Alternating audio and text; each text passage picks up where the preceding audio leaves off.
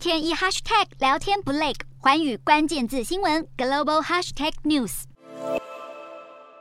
睽违一百五十九天，终于有载着乌克兰粮食的船顺利离开敖德萨港，是俄罗斯入侵以来的第一艘。俄军在开战以后一直封锁黑海沿岸，切断乌克兰的海上贸易，让全球粮食供应陷入危机。在联合国和土耳其居中协调之下，俄乌双方终于在二十二号签署协议，让乌克兰透过黑海的三处港口输出粮食。乌克兰当局日前透露，俄罗斯入侵以来，有十六艘载满谷物的船只滞留在黑海港口，预计在未来数周内让港口恢复完整的运输能力，渴望缓解全球粮食供应危机。但俄罗斯同时也持续在乌克兰境内展开猛烈攻势，南部港城尼古拉耶夫七月三十到三十一号两天遭遇密集的飞弹攻击。导致当地一名谷物大亨和他的妻子不幸命丧火窟。瓦达图尔斯基可说是乌克兰最大谷物商。总统泽伦斯基指控俄罗斯因为粮食出口问题刻意炮击他的住宅。另外，虽然乌克兰谷物终于能够逐渐恢复出口，